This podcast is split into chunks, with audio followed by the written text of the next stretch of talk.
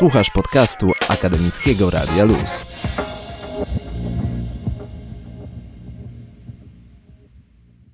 Nazywam się Maciej Karcz. Moim gościem jest dr Paweł Migdał z Uniwersytetu Przyrodniczego we Wrocławiu. Witam serdecznie. E, od razu muszę zacząć, że odbył się dziesiąty plebiscyt Kubku dla Wykładowcy, którego mój gość jest zwycięzcą. Jak się pan z tym czuje?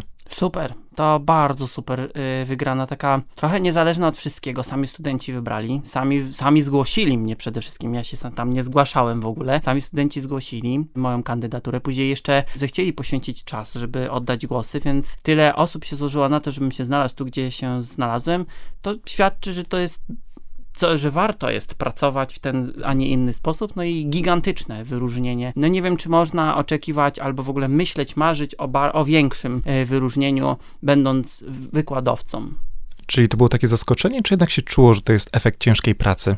Raczej zaskoczenie, bo mm, znaczy wiadomo, że przykładamy się jak, jak większość i, i, myślę, że ci, którzy nie zostali zgłoszeni gdzieś do plebiscytu, czy nie uczestniczyli w nim wykładowcy, no każdy z nas składa pracy ile może w to, żeby e, i ile mu serce podpowie, żeby być e, wykładowcą takim, jaki, jak, jakiego, jaki mamy wzór własny, czy e, jak sobie wymyślimy to, żeby studentom przekazywać wiedzę. No ale tutaj jednak trochę studenci mnie zaskoczyli, że to jednak aż będzie miało taką dużą skalę, bo wydział, z którego pochodzę, nie jest przecież wielkim wydziałem, gigantycznym, gigantycznym, mającym tysiące studentów, którzy mogą mnie przeforsować w tak wielkim mieście jak Wrocław, a jednak konkurowali, więc musieli się mocno wspólnie złożyć na to, żeby się udało radość dla wykładowcy, który pracuje ze studentami, stara się im przekazać wiedzę i jest w końcu jakby doceniony zupełnie niespodziewanie i oddolnie. Bo wspominał pan kiedyś, że jak pan został właśnie świeżo doktorem, to bywały jakby takie problemy z przejściem między świata studenta jako magistrant do świata do doktorskiego, czyli już jakby rangę wyżej. Były jakby takie pewne zgrzyty między tymi dwoma światami?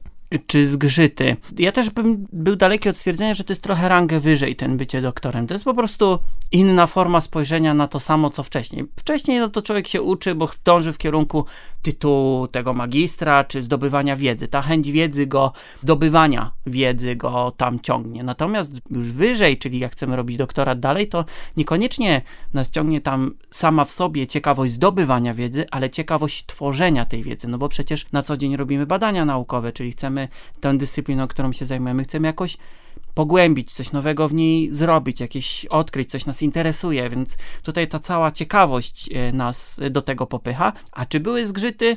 No, no, nie było zgrzytów, to duże słowo. Raczej było drobne tarcia, wynikające z tego, że przestawić się z mówienia na ty każdemu, kogo spotkam, na to, żeby mówić pan, pani, e, no bo jednak no bo jednak tak wypada, są zasady, jednak już jestem po drugiej stronie biurka i nie mogę przysnąć sobie na zajęciach, bo jednak ja je prowadzę, więc przysnąć mogą studenci, choć wiadomo, staramy się, żeby nie przysypiali i starają, oni też się starają, żeby nie przysnąć, no ale jednak mi nie wypada bardziej przysnąć, czy nie przyjść na zajęcia. Student ma nieobecność, a prowadzący, no, więc tutaj tu się pojawia takie drobne i różne spojrzenie, po prostu nowe spojrzenie na, na tę sprawę, na tę samą rzecz, ale z drugiej strony. Ciekawe to dość, bardzo bardzo jest doświadczenie. Rozumiem, że też jakby z tym się wiąże oczywista większa odpowiedzialność, bo wykład o 7.30 dla studenta to jest może pójdę, może nie pójdę, a dla wykładowcy to jednak jest dużo większe być albo nie być. Raz, że być albo nie być, a dwa, no jednak y, ktoś na ten wykład przyjdzie zapewne i to bardziej trzeba pamiętać, nie, nie, no niektórzy nie przyjdą, bo mieli ciężki dzień wcześniejszy, ale raczej starają się przychodzić studenci na te wykłady. No i to jest taka duża forma wypowiedzenia się, mo, zupełnie inaczej się prowadzi wykład czy, niż ćwiczenia, czy e, właśnie zajęcia laboratoryjne, czy projektowe. No bo tutaj mamy dużą grupę studentów na sali, która słucha tego, co mówimy. Zawsze rodzą się jakieś pytania, na co powinna być przestrzeń. Im więcej tych pytań, tym lepiej, bo to rozwija obie strony. No i y, rzeczywiście wstawanie o 7 czy 7.30 do prowadzących to też jest jednak wyzwanie.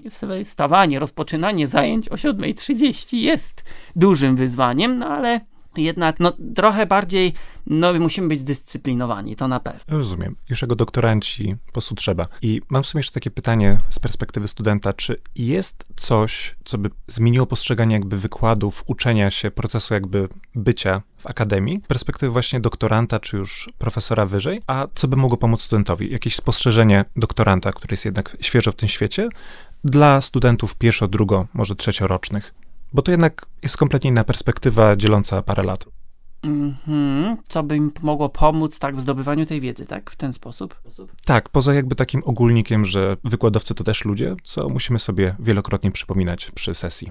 Korzystanie z tego, że mamy wiedzę, po prostu, bo studenci często myślą, że przychodzą na nasz przedmiot i kończy się na tym, że widzą to, co na prezentacji, bądź to, co im chcemy powiedzieć, ale nigdy za bardzo nie próbują nas poznać tak poza tą salą wykładową w rozumieniu uczestniczyć w naszych badaniach, to im może pomóc trochę zrozumieć, że jednak my coś więcej robimy w życiu niż przychodzenie na zajęcia dydaktyczne. Tak, ja, ja jestem praktykiem, więc mi jest o tyle łatwiej, żeby, że studenci mogą uczestniczyć w tych rzeczach, które ja robię. Nie wiem, po, pójść do pasieki, pójść ze mną na, na, nie tylko w ramach zajęć, tylko w ramach działalności akademickich, kół naukowych. Mogą się sami zgłosić, kiedy mają taką potrzebę, póki są studentem. No i korzystanie z tych dóbr uczelni, bo studenci przychodzą na zajęcia, chcieliby zrobić zajęcia, no bo tutaj to jest najważniejsze i zapominałem, że jednak uczelnia często więcej do zaoferowania niż tylko zajęcia dydaktyczne. No i tutaj korzystanie z tego całości uczelni, czyli nie tylko mówienie, że moja uczelnia jest zła, bo oczywiście każda uczelnia ma coś za uszami, no ale bardziej pokazanie, że jednak skorzystanie z tego, że tam jednak coś więcej jest i tam jest spora grupa ludzi mocno zanurzonych w swoich tematach. Że ten świat akademicki wychodzi jednak poza tą wąską salę wykładową. I jasne, współpracujemy przecież z całym sektorem, w naszym przypadku rolniczym, produkcji żywności, produkcji zwierzęcej, właśnie tych takich różnych elementów związanych z badaniami środowiskowymi. No, współpracujemy między uczelniami bardzo mocno, ba mnóstwo tej współpracy jest. No i studenci studenci często tego nie widzą, bo to się gdzieś dzieje poza salą wykładową, no bo na sali wykładowej czy ćwiczeniowej no nie ma przestrzeni, bo jest materiał, który studenci muszą zrozumieć, poznać, więc nie ma aż tyle przestrzeni. No myśl, ja się staram zawsze im trochę pokazać, że jednak jest coś więcej oprócz tego i oni dopiero później gdzieś tam dowiadują się, że wow, to my mamy takie jednostki uczelniane, wow, to my robimy takie rzeczy na uniwersytecie, no tak, robimy. Prawda, czyli w sumie najlepszy sposób, żeby tak trochę jakby wyjść poza te takie wąskie ramy, to jednak wyjść do ludzi, wyjść do wykładowców, to co robią poza uczelnią, ale w ramach uczelni. Tak, no spróbować nas po prostu poznać. Jesteśmy często otwarci, nie wszyscy aż tak bardzo, albo po prostu mają inny system pokazania tego poza akademickości, ale starają się gdzieś tam rozwijać te, te pasje w, stu, w studentach, nie? To czasami trochę studenci mogliby dać więcej od siebie. Mogliby. W sensie po prostu tak czasowo, chociaż ja wiem, że to jest strasznie trudne, no bo jednak muszą pracować na co dzień, no to jest trudne, no takie czasy, trudniejsze niż kiedyś. Ta uczelnia jest jednak przy okazji studiowania pracują na, czasami na jakąś większą część etatu, no i jest im ciężko poświęcić ten czas i tu się pojawia problem, że oni niekoniecznie nie chcą się nauczyć, tylko czasami same ćwiczenia i zajęcia dają za mało i student musi więcej gdzieś tam pochodzić sobie na aktywności poza y, ćwiczeniowe, no a jednak nie ma jak, bo pracuje po prostu. No i to jest, to jest bardzo trudne, a wielu z nich nie ma wyjścia, musi pracować, bo żeby się utrzymać, jednak życie jest na co dzień dosyć drogie. Mm, to prawda, zwłaszcza w jednym z większych miast w Polsce, we Wrocławiu. No właśnie. To jest teraz taki ciekawy moment, bo my jako prowadzący musimy zrozumieć studentów, a studenci muszą zrozumieć nas jako prowadzących. To, że y, dostajemy od studenta mm, informacja, że na przykład nie może uczestniczyć w zajęciach, bo pracuje. No i jakby super. Gdyby pracował jako w zawodzie, no to to no, oczywiście uzasadnione w 100%, bo zdobywa gigantyczną wiedzę. Gorzej jak dowiadujemy się, że ktoś obsługiwał komunię w weekend i nie może przyjść, albo inne wesele i nie może przyjść y, na zajęcia, no bo był lekko zajęty innymi rzeczami, zarabianiem pieniędzy jako pomoc przy takich inventach dużych, no i później, no nie wiadomo co z taką informacją zrobić, bo z jednej strony no jakby rozumiemy, no dorabiają, a z drugiej strony, no jednak to są zajęcia. No i tutaj takie pojawiają się zdarzenia, czy ktoś biega w ostatni albo po zajęciach już zakończonych, informuje mnie, że nie będzie go na zajęciach. No to już wiem, widziałem. Studenci właśnie z tego, co tak sobie rozmawiam na co dzień, bardzo wchodzą jakby w świat akademii, mając jakby nadzieję, że będą mieli taką pewną relację, można którą głównie widzieć w filmach albo na innych poziomach edukacji, taką mistrz-uczeń. Student ciekawski pyta go, a on mu nie dość, że odpowie, wyjaśni, to jeszcze doradzi, w jakim kierunku ma szukać. I to jest oczywiste, że takiej relacji mistrz-uczeń między profesorem, doktorem, kimkolwiek, a studentem nie może być każdy. Czy jest w ogóle na dzisiejszej uczelni miejsce na tego rodzaju dialog, tak rodzaju relację naukową?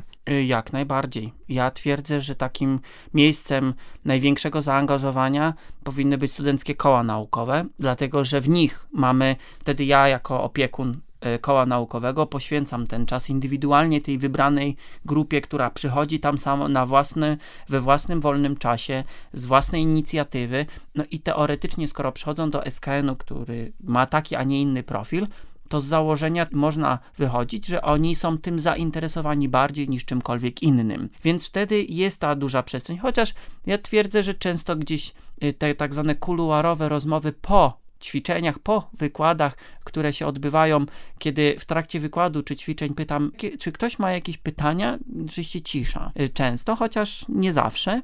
A po zakończonym, kiedy mówię, dobrze, dziękuję, są Państwo wolni, no to wtedy nagle zacznie lawina pytań już podchodzących osób i ustawia się kolejka, bo każdy chciałby o coś zapytać, dopytać, gdzie można, co można zrobić i tak dalej.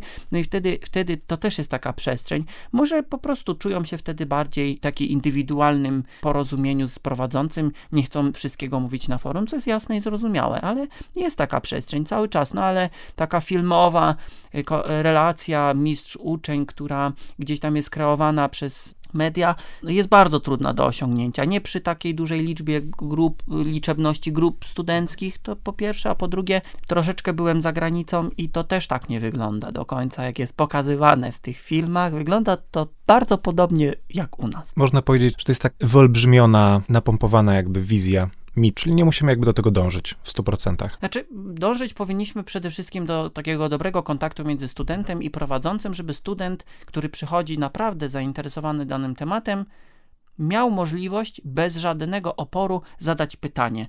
To jest największy problem, kiedy przychodzi do nas ktoś świeży po ukończonym liceum, technikum, ze zdaną maturą, ktoś przychodzi, to przez ten wcześniejszy system edukacji jest nauczony, że te pytania to nie są potrzebne, bo musimy zdać te egzamin. A tutaj lepiej by było, gdyby jednak on te pytania chciał zadawać, bo jednak jak zadaje te pytania, no to wtedy po pierwsze, także inni mogą mieć przeciwne zdanie, inne pytanie stwarza taki przestrzeń, że inni też chcą zadać to pytanie, no i zmusza to nas też do rozwoju jako prowadzących. No bo kiedy ja przychodzę, mówię prezentację, pytam, czy ktoś ma pytania i nie ma żadnego, no to w zasadzie koniec. Tyle. Ja powiedziałem, co wiedziałem.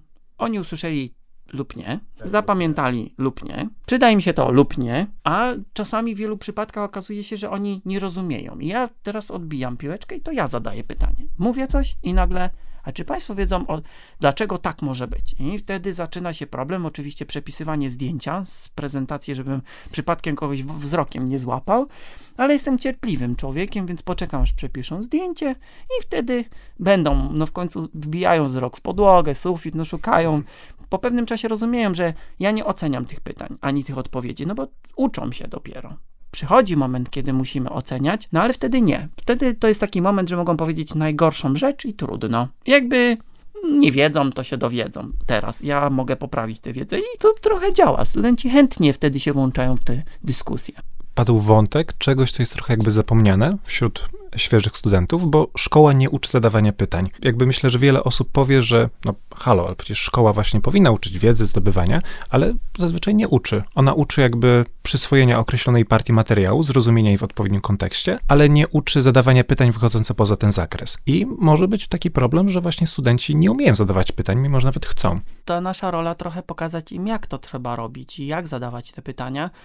No i cały czas będę powtarzał to jak mantrę, że musi być ta przestrzeń, że oni jakoś mobilizować, działać na korzyść tego, żeby oni nauczyli się zadawać pytania, ale nie bali się, bo oni często potrafią zadać pytanie, tylko przez ten duży dystans pomiędzy prowadzącym a studentem boją się to pytanie zadać. I to nie chodzi o to, że teraz mamy całkowicie pozbyć się dystansu i w ogóle wszyscy rzucić na luz, po prostu sobie siedzieć i studentami przechodzić na ty bez większego problemu i jakby zapomnieć o tej całej akademickości. Nie o to chodzi, po prostu o to, żeby nie bali się, że zostaną ocenieni, bo oni z taką z tym przychodzą. Za wszystko są oceniani wcześniej, za każdą wypowiedź, za wszystko dostają ocenę. U nas jest, w moim przypadku jest kolokwium, wtedy jest ocena, a poza tym no mają prawo wypowiedzieć się, mogą Mogą zadać pytanie dowolne, nawet jeżeli ono jest, no jest mocno niezrozumiałe, ale mają prawo je zadać i dopiero później, dopiero później coś z tego, razem dojdziemy do tego, o co chodzi w pytaniu i spróbujemy sobie na nie odpowiedzieć, a jeżeli nie umiemy odpowiedzieć, no to jeszcze lepiej. To znaczy, że teraz mamy zadanie i ja, i student, który rzuca wyzwanie, dowiedzieć się. Czyli jest już problem twórczy do rozwiązania Jak najbardziej. I po czymś takim student faktycznie może się czegoś nauczyć. Wyjdzie i kilka lat później, zaraz, ja coś takiego już rozwiązałem, jestem o to mądrzejszy. No tak, wtedy oni trochę bardziej pamiętają, bo jeżeli tak przychodzą, zakują wszystko i potem za, zapisać, zakuć, zapomnieć. Złota zasada 3Z. Mam nadzieję, że u mnie już tak nie, nie, nie muszą robić, bo raczej chciałbym, żeby rozumieli, bo uczę z nauk biologicznych, które z założenia są biologicznych, pokrewnych, są uważane z założenia, że trzeba je wryć na pamięć. I to jest taka typowa pamięciówka. I to nie do końca jest prawda, bo te wszystkie procesy mają sens. Oczywiście pojęć i jakichś podstawowych rzeczy trzeba się nauczyć, bo bez tego nie pójdziemy dalej w każdej innej dziedzinie, ale one przecież są sensowne, przecież to wszystko jakoś działa i jakoś ze sobą jest powiązane. I staram się pokazać studentom, że te, nie, to, że oni uważają, że jakiś przedmiot jest bez sensu, bo go jeszcze nie rozumieją, że on im jest potrzebny, no to żeby zrozumieli, że o, tutaj w tym momencie jednak wiedza z tamtego przedmiotu, nieoczywista w ogóle, nieoczywiście nagle nam się przydaje i nagle ma sens. I, I wtedy dzięki temu oni łączą sobie takie, tworzą kanały połączenia pomiędzy tymi różnymi informacjami z totalnie niezwiązanych przedmiotów ze sobą. Myślę, że lepiej pamiętają, przynajmniej w to głęboko wierzę i wolałbym tego nie zmienić. Wizja e, nauki, wiedzy jako takiej bardziej pajęczyny niż zbioru klocków, które się czasem łączą albo nie, e, myślę, że dużo lepiej jakby oddaje ducha sprawy i tego, co powinni się ludzie jakby starać przekazać studentom i na odwrót. No tak, no tak jest dużo, dużo, dużo lepiej, kiedy rzeczywiście mamy taką dobre złożenie tego wszystkiego, że to ze sobą tworzy jedną wielką całość. Wybrany fragment oczywiście, no bo po to mamy studia profilowane, że nie jednocześnie wszyscy uczymy się tego samego, tylko po to idziemy na takie studia albo na inne i dzięki temu uzyskujemy bardzo,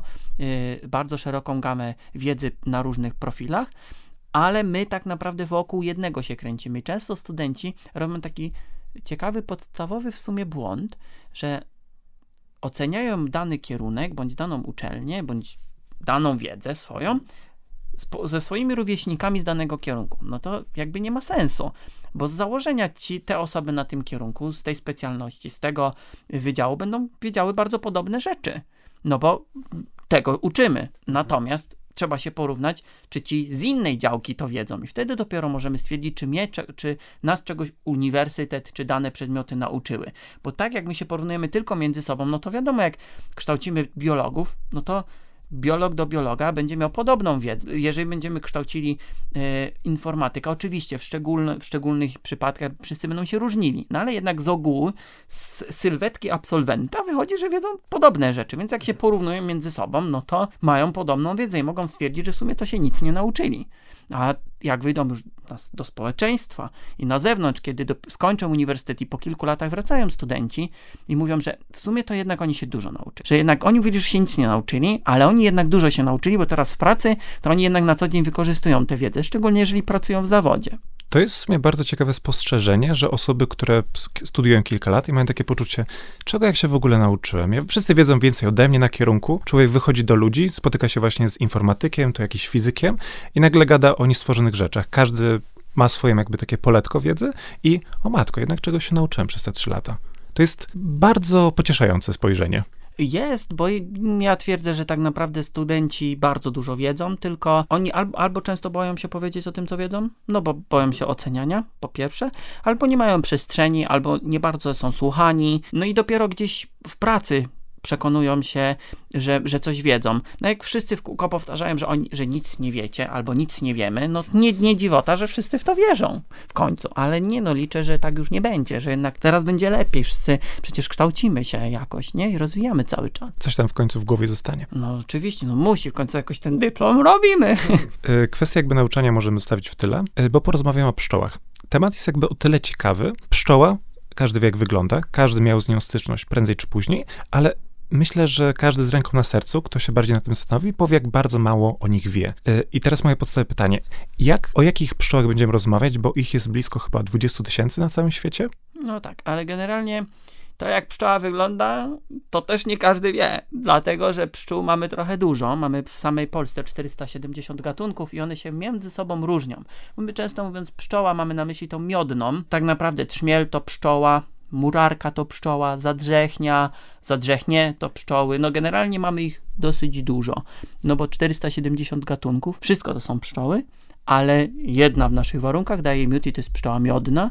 Trzmiele, trzmiele to osobna grupka, yy, miesierki, spójnice, murarki, Tak, generalnie jest ich cała masa. Jak wygląda kwestia pokrewieństwa mniej przyjaznych, latających żółtych stworzeń jak osy, szerszenie? Pokrewieństwa z pszczołami, no one wszystkie należą do błąkówek, ale generalnie jeżeli chodzi o nie, w pewnym sensie są do siebie podobne, tyle że pszczoły są wyspecjalizowane jako zapylacze, natomiast, o, natomiast e, osy mogą być zapylaczami, przypadkowymi raczej, ale mogą być. No i one tak naprawdę mają trochę inny system funkcjonowania i trochę innych rzeczy w życiu potrzebują, dlatego bywają dla nas uciążliwe, ale one są bardzo ważnym elementem środowiska, ponieważ one czyszczą, sprzątają środowisko. Jeżeli nam, y, gdyby nie one, to tak naprawdę martwa materia organiczna sobie by zalegała. To nie tylko tutaj mikroorganizmy robią całą robotę, bo ktoś to musi rozdrobnić, ktoś musi zjeść, ktoś musi porwać, ukraść, dobić, więc one pełnią wielką rolę. I mimo jakby sympatii lub antypatii do szerszeni os, też są potrzebne bardzo. Oczywiście, szerszenie w ogóle to są drapieżniki, one polują na muchy,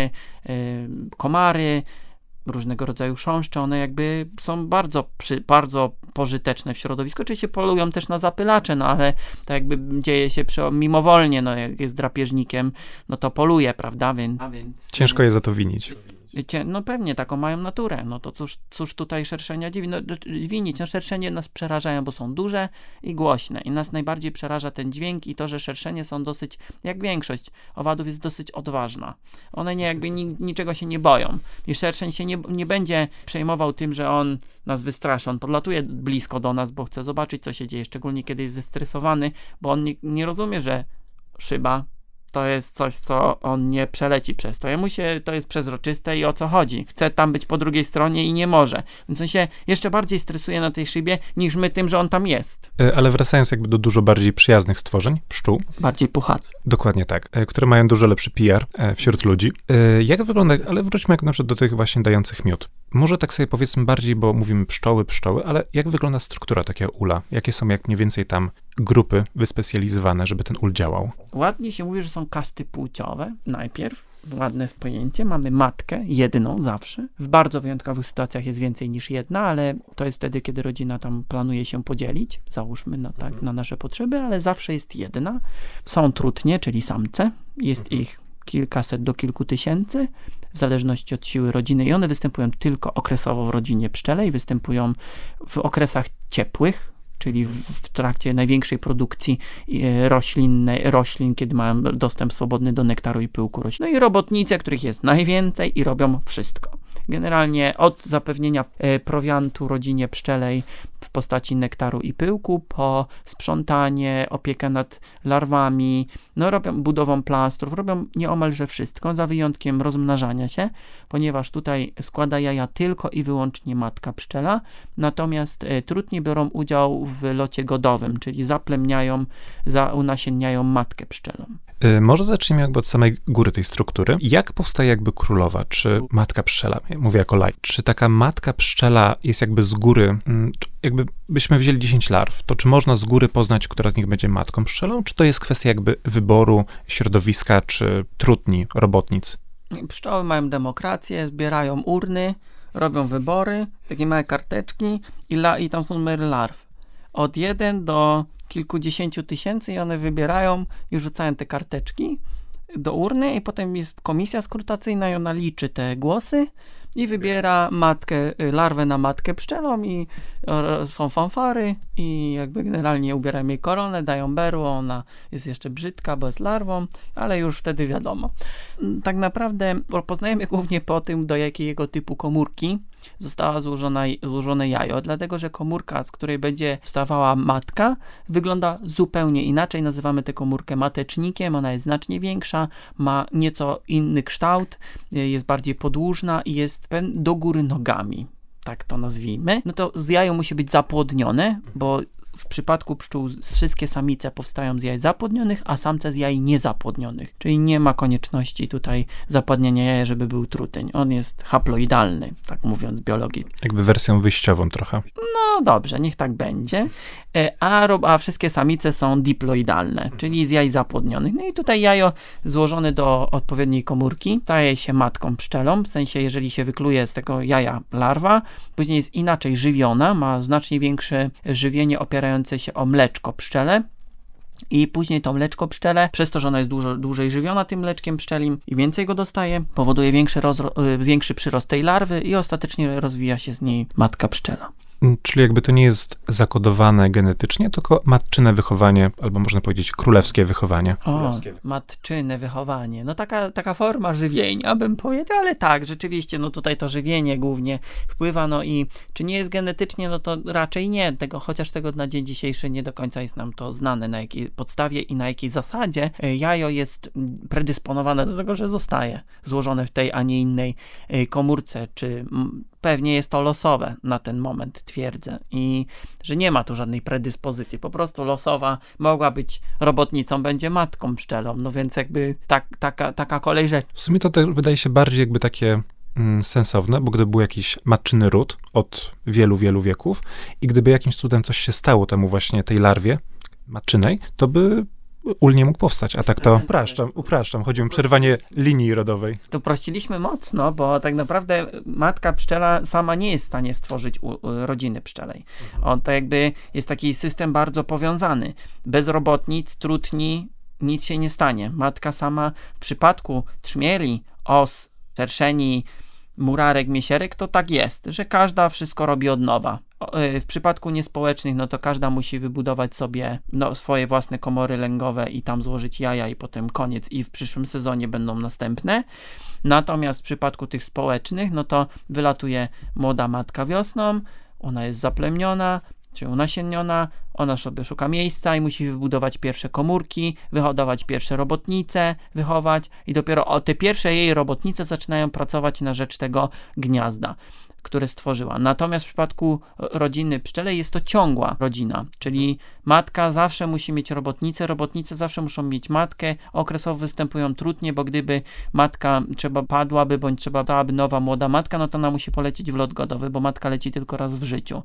Na lot godowej musi nazbierać sobie nasienia na te 5, 5 lat, bo tyle ma, może żyć matka pszczela, no i wtedy ona więcej się już nie, nie, nie leci drugi raz w lot godowy, no więc cała ta struktura muszą wszystkie kasty występować, bo żadna bez innej, be- bez tamtej nie potrafi sobie poradzić. Taki złożony system. Y, czyli przejdźmy jakby dalej do roli trutni.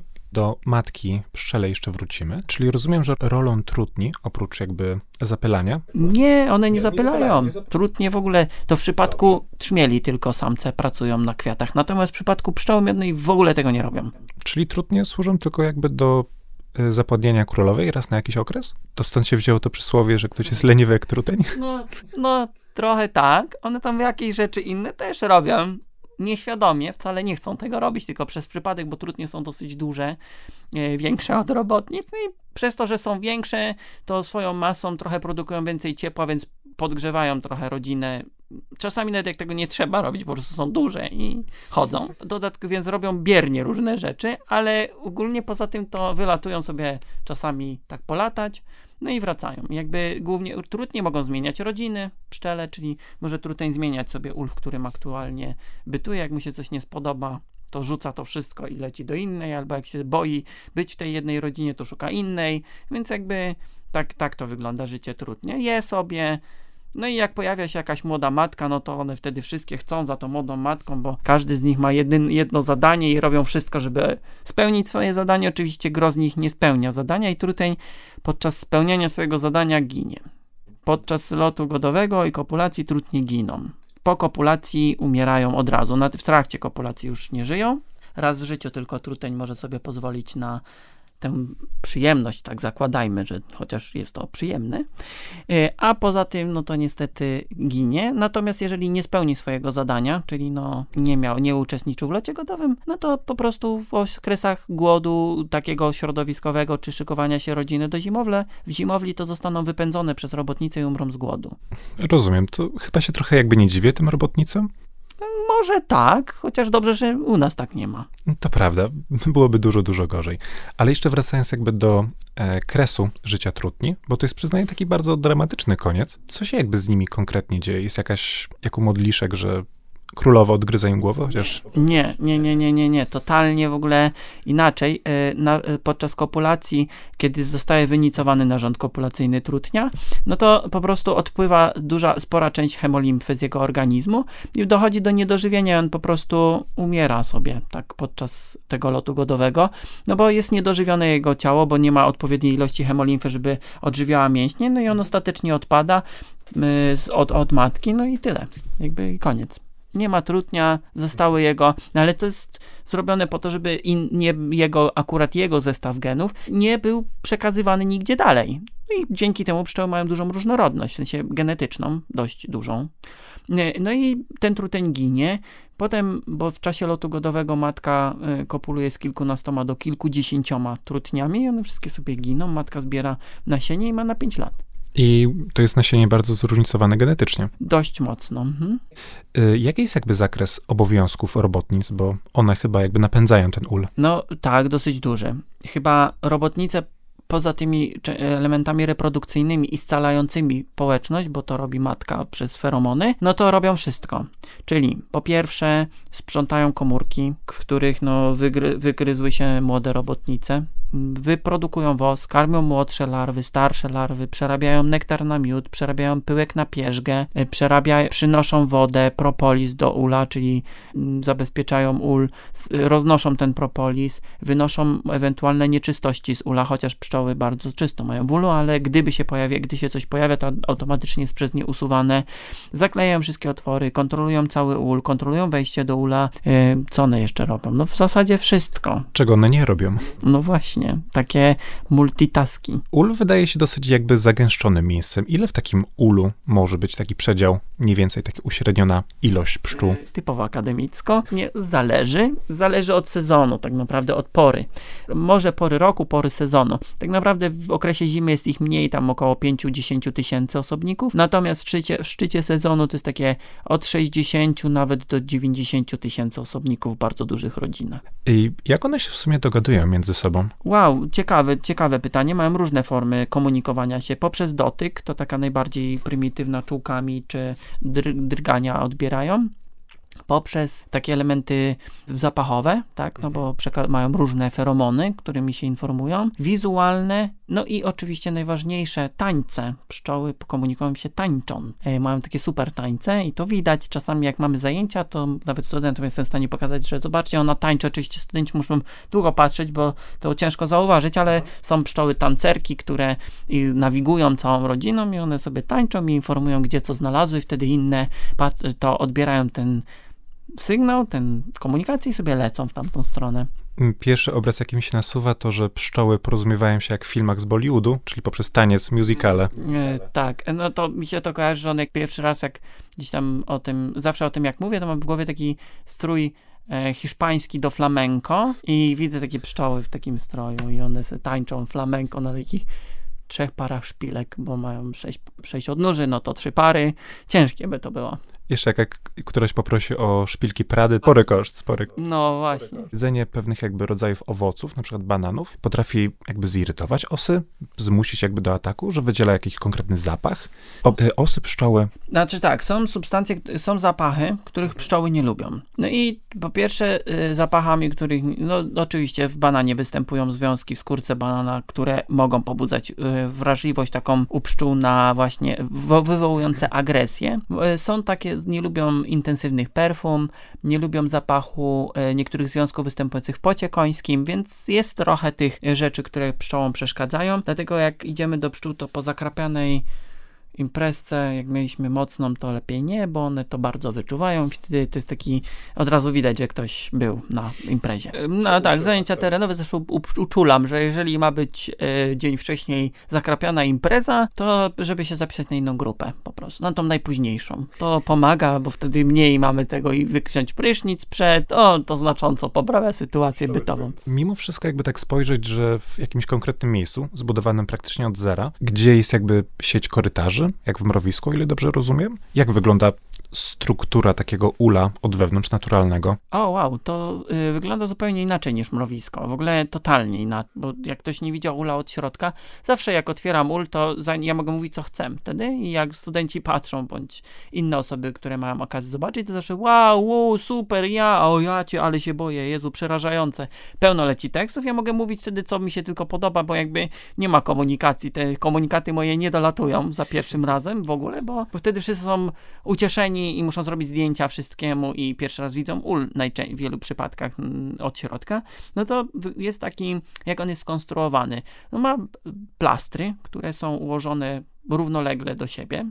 między nimi jest niewielki odstęp, mniej około 7 mm, czasami centymetr, czasami może troszkę więcej, no ale załóżmy, że tak około centymetra. No i tam są pełno pszczół wszędzie jest i nie widać nic, jest ciemno, pszczoły się tam przemieszczają, plastry zajmują całą przestrzeń ula, nieomalże po brzegach zostawiają e, niewielki odstęp, tak zwany odstęp pszczeli od ściany i do, do plastra, żeby mogły spokojnie tamtędy przechodzić. Wszystko jest wypełnione na idealnie na ścisk plastrami pszczelimi, po to, żeby właśnie jak najbardziej zoptymalizować wykorzystanie przestrzeni. Pszczoły nienawidzą bałaganu. Miodna jest na to wyczulona jak mało kto. Musi być bardzo idealnie wszystko poukładane. Jak tylko wykalkuluje sobie, że tam się zmieści plaster, to go tam będzie budowała. Czyli to jest w sumie taki bardzo dobry wzór dla logistyki. Każde miejsce powinno mieć jakby swoje y, spełnione zapotrzebowanie. No, jak najbardziej. One tam, logis, y, maga, tam jest bardzo dobra logistyka, magazynowanie, przerabianie. Tam nie ma przestrzeni na żadne swobodne wnioski. Każdy robić musi to, co jest najbardziej potrzebne i co wszyscy muszą robić, co dla wszystkich jest najlepsze na ten moment. Mm, jeśli chodzi o podział obowiązków, bo jakby przestrzeń jest bardzo ciasna, pszczół jest mnóstwo. Skąd one jakby wiedzą, co powinny robić w danym momencie?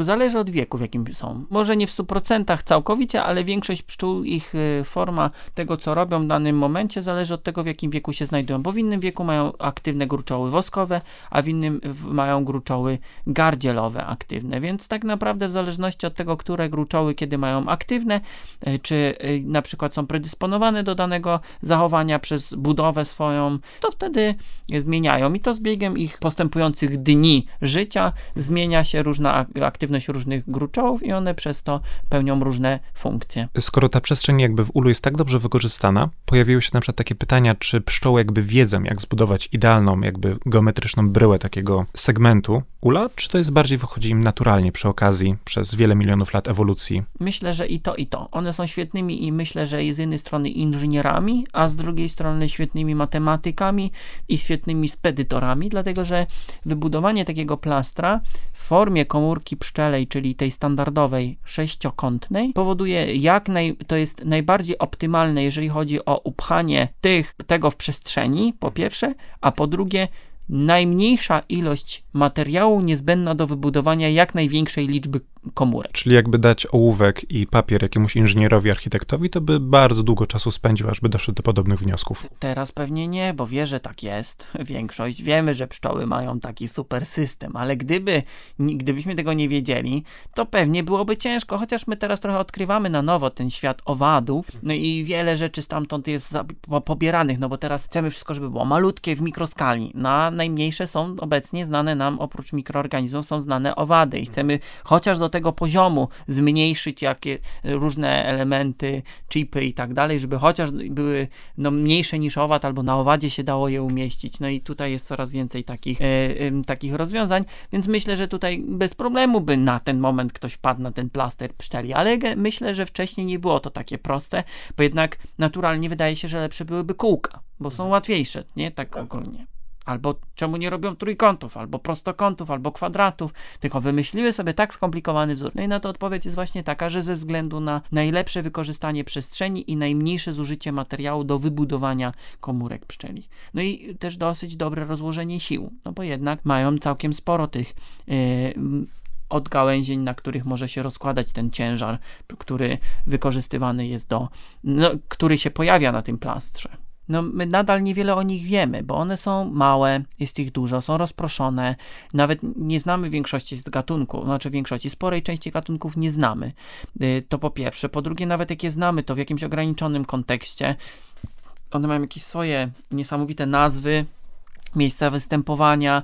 Owady są nieomalże wszędzie. My zapominamy o tym, bo głównie kojarzymy te, co nas denerwują, których nie lubimy, a pełno jest takich, na które nawet nie zwracamy uwagi. E, I, I one na co dzień robią kupę roboty, z której my sobie nie zdajemy sprawy i normalnie musielibyśmy my to robić, a tak na nasze szczęście istnieją o, owady i nie tylko owady, cała gama bezkręgowców, które robią to za nas i my nic nie musimy w tym momencie się tym przejmować. Samo się dzieje i oby jak najdłużej. Oby jak najdłużej. Bo gdyby zabrakło na przykład takich pszczół zapalających, to doszłoby do, nie bójmy się tego użyć, apokalipsy. Czy doszłoby do apokalipsy? Ciężko określić, dlatego że gdyby brakło zapylaczy w ogóle, to tak. Gdyby brakło samej miodnej, no to tutaj też byłby problem. Tak samo jak wszystkich, jak każdego innego gatunku. Są takie zależności, że niektóre gatunki roślin wymagają tylko i wyłącznie jednego gatunku zapylacza. Jeżeli go nie ma, to w ogóle totalnie nie są w stanie yy, wydać plonu. I w drugą stronę, jeżeli nie ma tej rośliny, to nie będzie danego zapylacza, bo on tylko tym nektarem czy tylko tym pyłkiem się żywi. Więc te, te zależności są bardzo ścisłe. Są takie, które trochę mniej się skupiają na, nad gatunkiem i wolą, mają wiele do wyboru. No bo tak wbrew pozorom, problem by był taki, że żywność wtedy byłaby niesamowicie droga i byłaby produktem tak luksusowym, że dziś chyba nie potrafimy sobie tego wyobrazić, bo nie ma takiej siły, żebyśmy dali radę sami zapylać wszystko. Nawet jeżeli byśmy zapylali, to znowu zapylalibyśmy to, z czego my jako człowiek mamy korzyść. Natomiast co by było wtedy z całą bioróżnorodnością tych, tych roślin występujących w uprawach, na łąkach, dzikich, dzikich ziół, które gdzieś tam sobie są. My na, nie, na dzień dzisiejszy z nich nie korzystamy, ale skąd wiemy, czy za 10, 15, 20, 50 lat ktoś z którejś z tych roślin nie odkryje czegoś, co będzie przełomowe, a wtedy nie mielibyśmy już takiej możliwości, bo tej rośliny wtedy fizycznie nie będzie. Więc to jest największe zagrożenie. Owady zapylające są takie trochę prawie na początku wszystkiego, jeżeli chodzi o produkcję yy, żywności, no bo oprócz tam wydawania oczywistych rzeczy, czyli plonów przez rośliny, no to zapominamy, że biorą udział też w roślinach, które stanowią ważny element żywienia zwierząt, więc byłoby tutaj ograniczenie. Część, zaczęlibyłaby się jeszcze większa konkurencja między nami, no bo nie wyobrażamy sobie dzisiaj najbardziej sztandarowe produkty owocowe naszego kraju, że idziemy, musimy za jabłko zapłacić kilogram złota. No bo ktoś musiałby to zapylać ręcznie. A no takie byłyby gigantyczne koszty. Nie mamy dziś tyle ludzi, żeby biegać po drzewach i zapylać każdą jedną roślinę, każdy jeden kwiatek, przenosić pyłek z jednej rośliny, z jednego kwiata na drugi. To by zajęło bardzo dużo czasu. Już mamy taki przykład na świecie, gdzie tak jest, gdzie człowiek pełni rolę zapylacza i nie jest to najlepsze rozwiązanie, okazuje się, ponieważ jest taki region, y, Sichuan, gdzie y, niestety w wyniku postępującej chemizacji rolnictwa, dynamicznych zmian właśnie z punktu widzenia rolniczego środowiska, wyginęły zapylacze. Po prostu ich tam nie ma w ogóle. Nawet jeżeli je tam wprowadzamy, one nie są w stanie się tam utrzymać, no i po prostu nie występują. I człowiek musiał przejąć tam rolę zapylacza. I to robi. I jest to po pierwsze bardzo drogie, po drugie nie mamy tyle ludzi jak w krajach Azji, gdzie rzeczywiście tam zupełnie inne warunki, zupełnie inne możliwości, jeżeli chodzi o dostępność pracownika. Są zresztą warunki pracy, pozostawiają wiele do życzenia. No i tam ludzie po prostu ręcznie zapylają drzewa, szczególnie, że region, który pozbył się zapylaczy, zależy, słynie z produkcji e, gruszek i jabłek. Wiele ludzi teraz się jakby martwi e, kwestią rolnictwa, globalne ocieplenie, kryzys żywnościowy to jest bardzo bieżący niestety temat, ale w tym równaniu bardzo ludzi właśnie zapomina o pszczołach, tych zapylaczach. I jak bardzo w, w kontekście jakby najbliższych zmian, tak mówię o dziesięcioleciach, są właśnie zagrożone zapylacze? Czy to jest stabilna jakby taka nisza ekologiczna, czy bardzo wrażliwa na zmiany? One są dosyć plastyczne, ale no wiadomo, jak wszystko ma swoje granice wytrzymałości. No i niestety pojawia się problem, problem taki największy, jaki na dzień dzisiejszy mają zapylacze, to, to jest to, że kurczą się im źródła pokarmu. To jest jakby ważne, bo one muszą mieć dostęp do pokarmu, bo jeżeli go nie ma, no to nie są w stanie się rozwijać. Ograniczają się miejsca siedliska tych owadów, no bo my lubimy taki piękny, wykoszony trawniczek, idealny i dookoła tylko tu, a potem marudzimy, że nas zjadają ewentualnie komary i głównie muchy się nami interesują i nic więcej, no bo nic więcej tam nie zagląda, bo niby po co, jak tam nic nie ma. Nie ma żadnego źródła pokarmu, nie ma żadnego siedliska. Trochę to się zmienia w ostatnich latach. Rzeczywiście zaczynamy, zaczynamy zwracać uwagę na to, że taki turbo przycięty trawniczek nie zawsze jest świetnym rozwiązaniem. Fajnie, jak tam jakieś kwiaty wokół nas występują i cieszą zarówno nas, jak i przy okazji różnorodne zapylacze. Dodatkowym wyzwaniem mm, dzisiaj jest do, dosyć mocno zmonokulturyzowana uprawa, że mamy duże połacie rzepaku, na przykład, kiedy występuje gigantyczna ilość pokarmu i te owady mają z czego korzystać. Natomiast jak on przekwitnie po tych trzech tygodniach, to nie ma tam nic. A on nie jest w stanie się nagle przenieść, bo niby gdzie? Nie doleci, nie pobiegnie, nie, nie doskoczy, więc po prostu giną na tej uprawie z głodu, no bo chwilę mogły być, były wyposażone w bardzo dużą ilość pokarmu, no a później niestety tego pokarmu im ubyło. Więc jest sporo takich wyzwań. Zmieniająca się, przez zmieniające się temperatury. Mamy raz, że inne zimy utrudnia to pszczołom zimowanie, szczególnie miodnej. Dodatkowo mamy przesunięcie terminu kwitnienia roślin, może nałożenia się. Wiele roślin kwitnie w podobnym momencie. Już nie ma tej stałości, tak zwanego ciągłości pokarmowej przez cały rok. I pojawia się w drugiej połowie, gdy mamy duże upały. Często mówimy, no dobrze, no ale jak nie jest mokro, nie jest tak, nie, nie jest tak źle, bo te jednak lipa kwitnie przykładowo. No ale dobrze, tyle że jak kwitnie, a mało pachnie, albo jest dosyć sucho, to ona nie wydziela nektaru, więc, ale jeżeli albo go wydziela i jest, wysycha zbyt szybko i robi się gęsty i nie są w stanie go zapylacze pobrać, więc on tam jest, a one nie mogą go pobrać. To tak jakbyśmy chcieli zjeść cukierka, który leży za szybą i chcemy go wziąć, widzimy, że jest i możemy to zrobić, ale dzieli nas szyba i nie możemy tego w żaden sposób chwycić. No właśnie, i pszczoły w tej sytuacji też tak mają. No i to są takie główne wyzwania na dzień dzisiejszy. Oczywiście chemizacja rolnictwa, która tam y, pełno, pełną ro, pełni oczywiście też za, jest za, formą zagrożenia występującą w w środowisku życia zapylaczy, no ale głównie właśnie y, te pozostałe elementy, no i to wszystko razem, o może tak, no i choroby, mi, taka mozaika tych różnych zagrożeń, choroby, y, no, raz lepsze, raz gorsze lata, no y, różna, bo populacja akurat pszczoły miodnej jest dosyć stabilna dzięki pszczelarzom, bo opiekują się tymi rodzinami i odbudowują cały czas, no jeżeli mają straty, to jest to duży problem i tutaj przydałoby się takie wsparcie dla tych pszczelarzy, że jeżeli tracą populację, to wsparcie finansowe, no bo innej nie mają opcji, dlatego że tracą coś, co miało przez dany sezon przynieść pewien zysk, no bo miało, mm, dana rodzina miała być zapylaczem, ale oprócz zapylaczem miała też wyprodukować jakąś część miodu. No jeżeli on stracił te rodziny pszczele, no to niestety na własny koszt może, bo musi je e, odbudować, tak, pasiekę. Natomiast pozostałe zapylacze są w gorszej sytuacji, ponieważ nikt się nimi nie opiekuje. Nie namnaża się ich, nikt nie, nie powoduje, nie tworzy hodowli, które mogłyby uratować. No ale z drugiej strony też nie o to chodzi. To powinno być tak, że mają takie super środowisko, że sobie same radzą, a nie, że my będziemy teraz, żeby ratować, to zrobimy problem, a potem nahodujmy i wypuśćmy. To też niedobrze. Bohatersko ratujemy zwierzęta, które same daliśmy do takiej sytuacji jeśli chodzi o pomoc jakby takim pszczołom, to pierwsze co się nasuwa to nie koszenie trawników aż tak często i gęsto, jednak żeby była łączka dookoła nas, jeśli ktoś mieszka na przykład na terenach wiejskich, bo w mieście to jest trudniejsze, zapuszczenie trawnika. E, I teraz moje pytanie, czy jest jakaś możliwość pomocy pszczelarzom, pszczołom, tak po prostu na co dzień, żeby o tym po prostu pamiętać i cokolwiek móc zrobić? Pszczelarzom kupowanie produktów pszczelich na lokalnym rynku. To zawsze pomaga, bo po prostu ten pszczelarz może ten produkt, który ma, zbyć. Jeżeli może go zbyć, to tak naprawdę pozwala mu to utrzymać się dalej na danym terenie i jego, jego prowadzenie tej jego działalności ma sens. No bo